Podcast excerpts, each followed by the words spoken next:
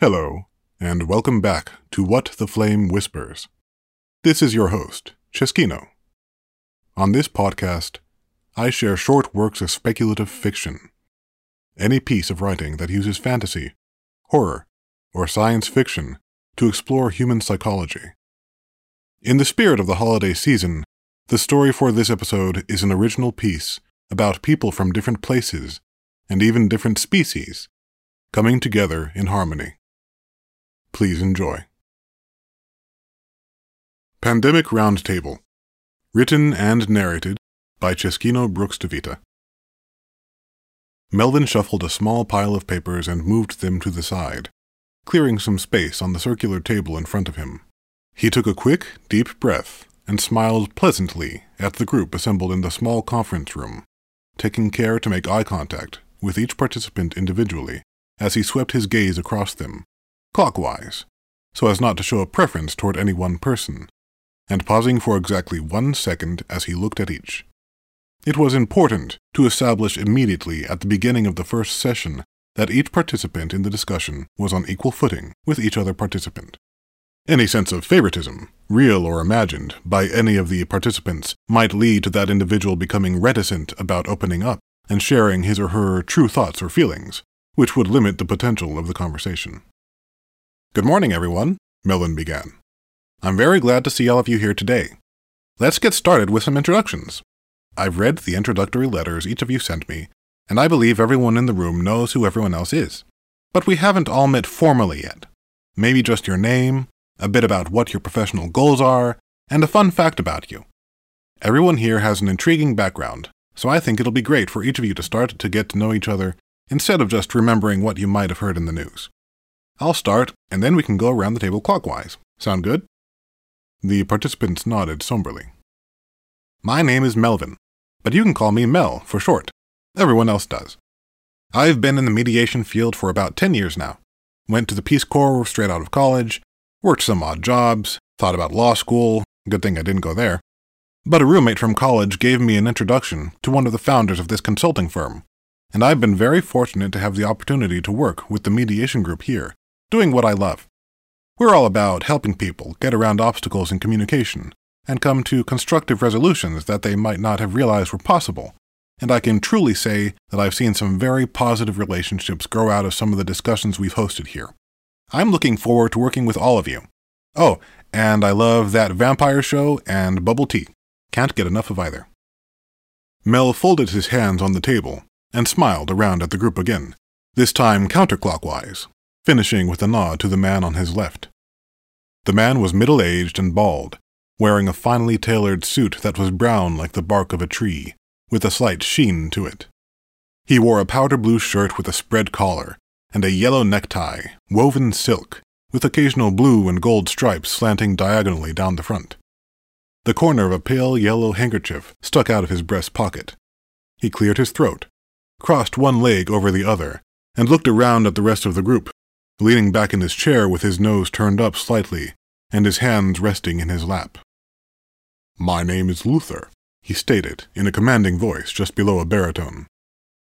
As most of you have no doubt heard, I am the founder of a prominent company that focuses on the development of new technologies which push the envelope. We strive constantly to stay ahead of the curve and to apply, really to create, technologies in contexts in which it has conventionally been thought impossible to apply or create any form of technology, as we have known it, at all. I suppose you could say that we aim to redefine what technology means. Luther frowned at his knee for a moment. And a fun fact. When I was a boy, my father used to take me fishing by a log cabin he kept out in the country. I almost drowned once when I was quite young, trying to hold on to a catfish that turned out to be slightly larger than I was. I would note that I managed to get the better of the fish, which we cooked together after my father had photographed me with it. Luther turned to Mel with a slight smile, his nostrils flaring a bit as he ended his reminiscence. Mel smiled back and looked around the table, attempting to draw the others into the friendly exchange. That sounds like quite an adventure, Luther. Thank you for sharing it with us. Mel turned to nod at the being to Luther's left. Its head looked like a large, slightly heart shaped water balloon, covered in conspicuous veins, wobbling on top of a body that was shaped like a tall, rounded pot, suitable for holding an office plant. The creature was a dull green, with a thin, sticky looking coating covering its skin. Two bulbous black eyes protruded from its head, facing neither forward nor to the sides. Glowing white pupils shaped like some sort of undulating crop circle sat in the center of each sphere, buried well below the surface of the protruding eye. A tendril slowly extended from the vase like body and developed into an approximation of a human hand at the end, albeit with only three fingers, and so bulbous as to look cartoonish. The hand gave a tremulous wave. An opening appeared on the face, below the eyes and precisely on the vertical median, and a strained, wet sounding voice came out. My name is Gorlock. I was the governor of the Tanchuan quadrant in the galaxy you humans, pardon me, humans and other Earthlings, have not yet managed to locate with your current spacefaring capabilities. Our empire is not expansionist, or at least has not been so for the last several millennia. But we have exhausted many of the pre existing natural resources in our galaxy, and while we have developed conflict free means of replenishing most of them, we are not presently able to do so at a rate that is sufficient to support our civilization. Therefore, I was appointed to lead the foraging effort, traveling to other galaxies in order to harvest the elements we need. And something fun about me. I once put a blorp in my podmate's ontalop when we were in our species' later rapid development juvenile stage. Gorlock chortled, a whirring, cooing sound, and its white pupils flickered. I'm sorry, Gorlock continued. I am not aware of any words in human languages that would accurately convey what that signifies. But I am pleased to finally meet all of you.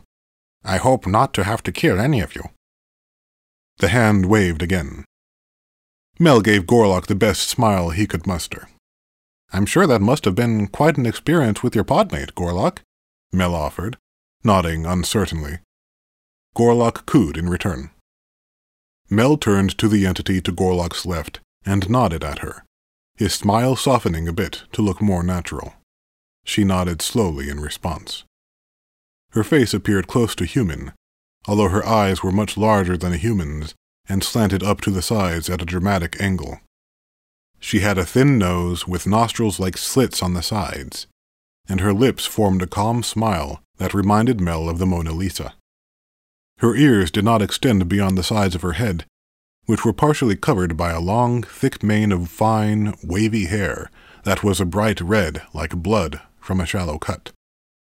The curls in her hair lined up perfectly, so that they looked more like a rumpled silk sheet than like human hair.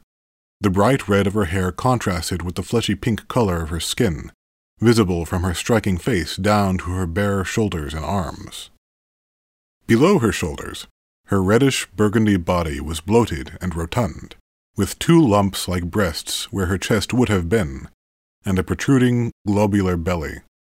Her long, thin, pink arms and legs ended in elongated hands and feet, with nails that appeared to be dark blue claws. Her abdomen tapered into a thick, round tail that curled onto the floor and draped itself back up over the chair behind her, out of the way of her legs, which she angled daintily to her right in order to sit on the chair. It hadn't occurred to Mel earlier, but she and Gorlock both appeared to be unclothed. I have no name in the sense in which members of social species tend to assign names to themselves and one another for identification, she said, in a mellifluous voice that seemed to echo itself. Among entities that still exist in my state of origin, I am recognized for who I am without the need for introduction. I believe human scientists have failed to classify me as belonging to any particular species, which sounds accurate to me. The awareness that other beings have of me translates roughly to the term goddess in English. So, what would you like us to call you? Mel asked. Please call me goddess. Uh, okay, goddess, Mel said, unsure whether it really was okay. Pardon me, Luther interjected. Goddess, you referred to your state of origin. Might I inquire where that is? Goddess craned her long neck to look at Luther. I was referring to a state of being, Luther, not a place. Luther smiled. Of course. I apologize for interrupting. Goddess stared at the ceiling for a moment, apparently pondering her next statement. Perhaps my lack of a name seems strange to you. I have goals that are closer to your concept of professional goals, although I would instead refer to them as evolutionary goals. My desire is to create a superior being. Humans are limited in evolutionary potential. I wish to create a being that will constantly adapt and grow as life was intended to. Goddess looked down at the table and pursed her lips, then closed her eyes, placed a hand on her belly, and exhaled slowly through her nose.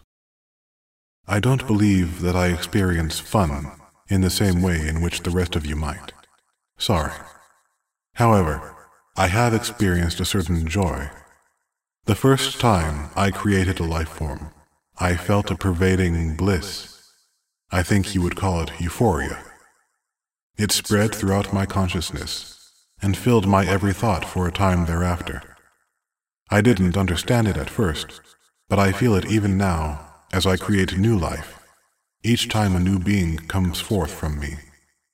I believe some humans refer to it as a calling.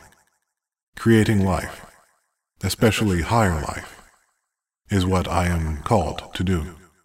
That is both my professional goal and my fun fact. Mel smiled again, this time involuntarily. That was beautiful, Goddess. Thank you. It might not be quite the same, but my mother has described a similar feeling when she's told me about what it was like to have children. Goddess nodded with a soft smile, and Mel turned to the last remaining unintroduced participant in the session, who wore a black leather trench coat over a black turtleneck and large black sunglasses that covered much of the top half of his face. His blond hair was slicked back with gel, and looked as though it might have been hard to the touch. His mouth seemed to be fixed permanently into a wry, closed grin. Not to sound secretive, said the black clad participant in a gravelly voice, but I'm afraid I'm not allowed to divulge my name. Employer policy, he added with a shrug. You can call me Mr. X. Ah, it would really help if you could share your real name with us, Mr. X, Mel responded. Just a first name would be wonderful we find that it helps to establish an atmosphere of openness among mediation participants when everyone knows the names of the other people sitting at the table. Of course, we've signed a binding confidentiality agreement. Anything that you don't want us to share, including your name, doesn't go outside these walls. I appreciate that, but it's strictly classified, Mr. X stated curtly.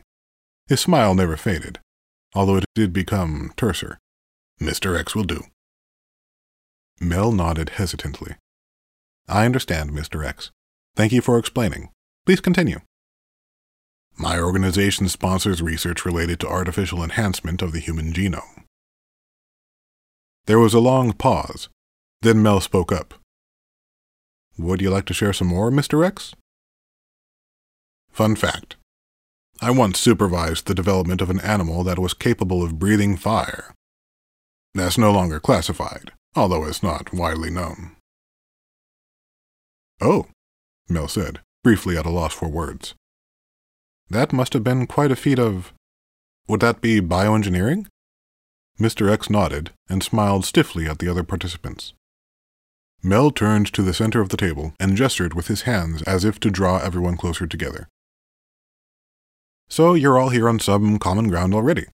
There's been some press on each of you that may have been unflattering, but from what you've shared here today about yourselves and your goals, it sounds as though maybe some of the talk about you competing with each other may not have been accurate. Nods all around. Speaking of press, Luther sighed. I'm so tired of being accused of wanting to eradicate humanity. The other participants nodded and chuckled. I really don't want to kill anyone, Gorlock said. All I want is to do some mining and leave. Pardon me for being blunt, Gorlock, Mr. X spoke up. May I ask, do you usually do your mining on uninhabited planets? Gorlock made a gurgling sound and appeared to deflate a bit. I prefer to. However, some shortages have caused me to forage on planets that are inhabited by sentient life. They're still inhabited? Mr. X inquired. Gorlock's head wobbled. Some. The inhabitants of several planets I've visited have been quite non confrontational about the whole process. A few have even assisted me to extract what I need. What about the others? asked Luther. Pardon me, but given my own struggles with various people blocking my company's progress, I'm curious as to the type of resistance you've encountered. Gorlock did something that looked like nodding. Some of the species that use Torinium, in particular, have been helpful. They helped me locate and extract it on their home worlds, and in exchange for a share of it, I shared some advanced refinement technologies with them. Others were not so cooperative, and wanted to keep their supplies to themselves. I'd fly away when I could, but emergencies back home have occasionally prompted me to use force in order to obtain Torinium from planets whose inhabitants were unwilling to trade. Force? asked Mr. X. Not fighting, strictly speaking. Nanotechnology. The supposed virus about which your news sources insist on blathering. It adapts to the target life form and accelerates the onset of whichever diseases are most harmful to that particular species. Not a humane device, I'm afraid. But my civilization developed it a few ages ago in order to avert war with hostile species on the planets we hoped to conquer. It spares loss of life on one side, at least. I thought you said you were not expansionist, Goddess responded. Not any more, no, Gorlock said. This technology was developed before that. It has been refined since then. So if you were allowed to do some mining on Earth, you'd refrain from using this device on human beings? Luther asked. Absolutely, Gorlock responded. I'd be happy to provide mutually beneficial assistance, if I can. Which elements are you looking for on Earth, Gorlock? Mr. X asked. I've detected significant amounts of torinium in one of its purer forms, well below the surface. There is nothing else here that I need. That's not on our periodic table yet. What do you use it for? Mr. X persisted. A sound like air escaping a balloon came from Gorlock's mouth. Perhaps a similar goal to what the rest of you have specified self directed evolution. Gorlock's body produced two tendrils that seemed to gesture back at the body. This is not entirely my species' natural state, Gorlock said. We have incorporated torinium into our bodies in order to enhance our physical capabilities. It is a very versatile element. I'd be curious to know how you accomplished that, said Mr. X. Perhaps if you were willing to share your knowledge with us, we could help you locate the Torinium on Earth. That would be ideal, said Gorlock. It's far more efficient to adapt a planet's existing mining technology if an advanced life form has created it than to create it from scratch. Mr. X nodded. My organization has extensive mining operations in place around the globe. If you need to dig something up, we're your best bet.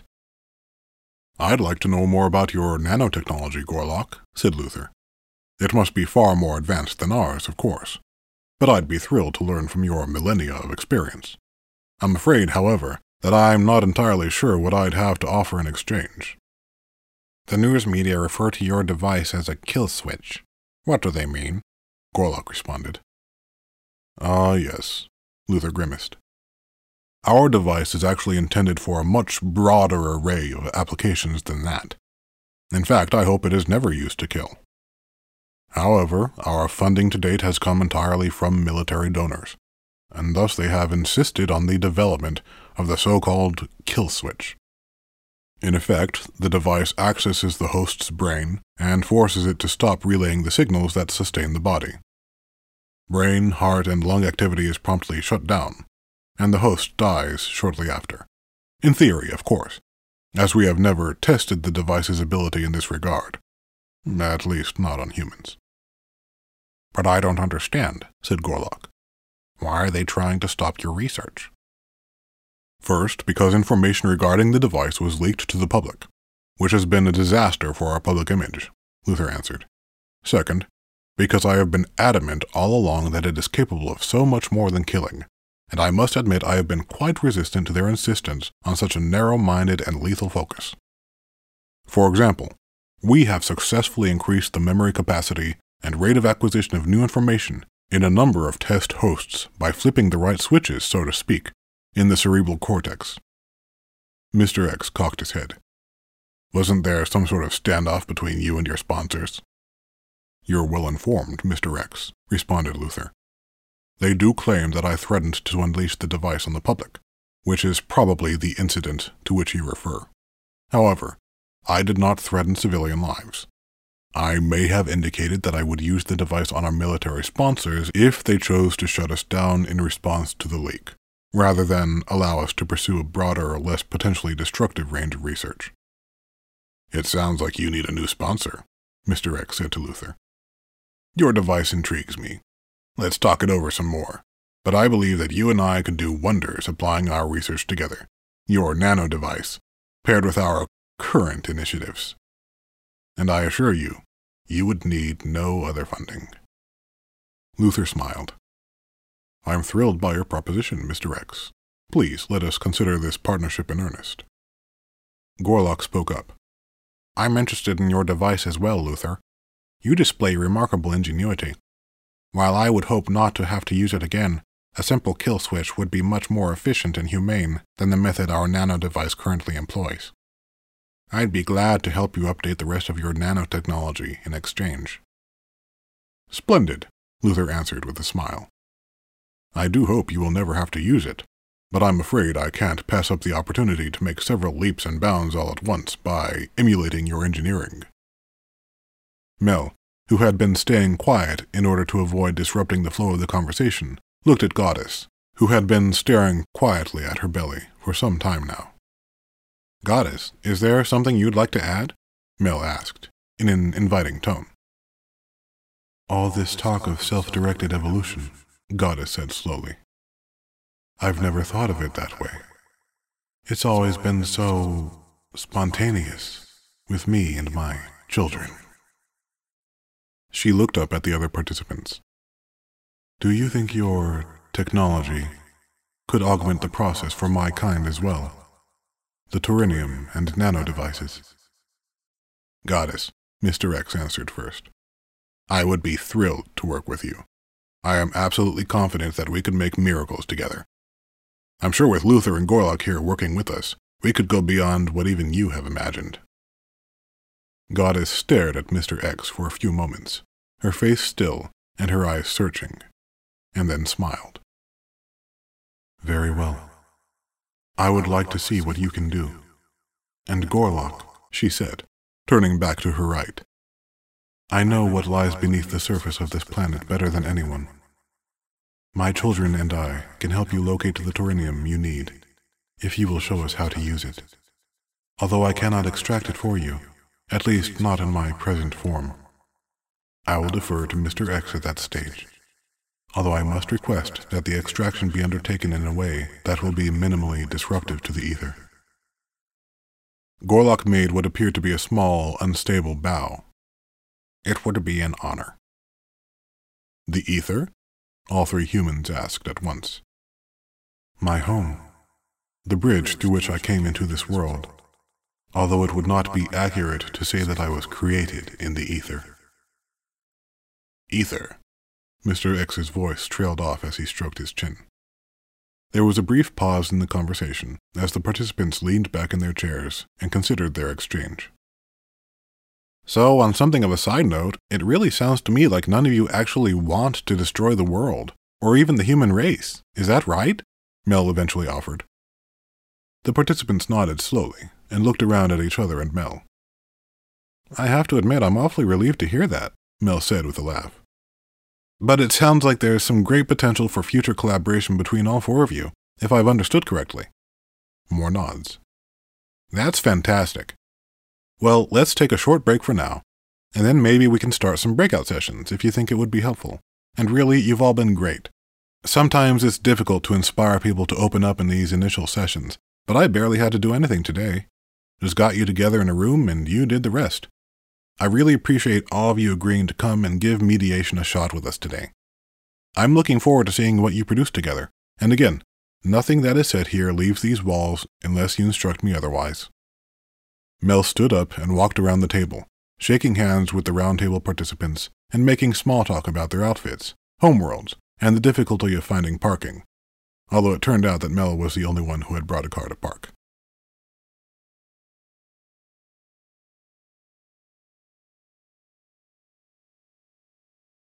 Thank you for listening to this episode of What the Flame Whispers.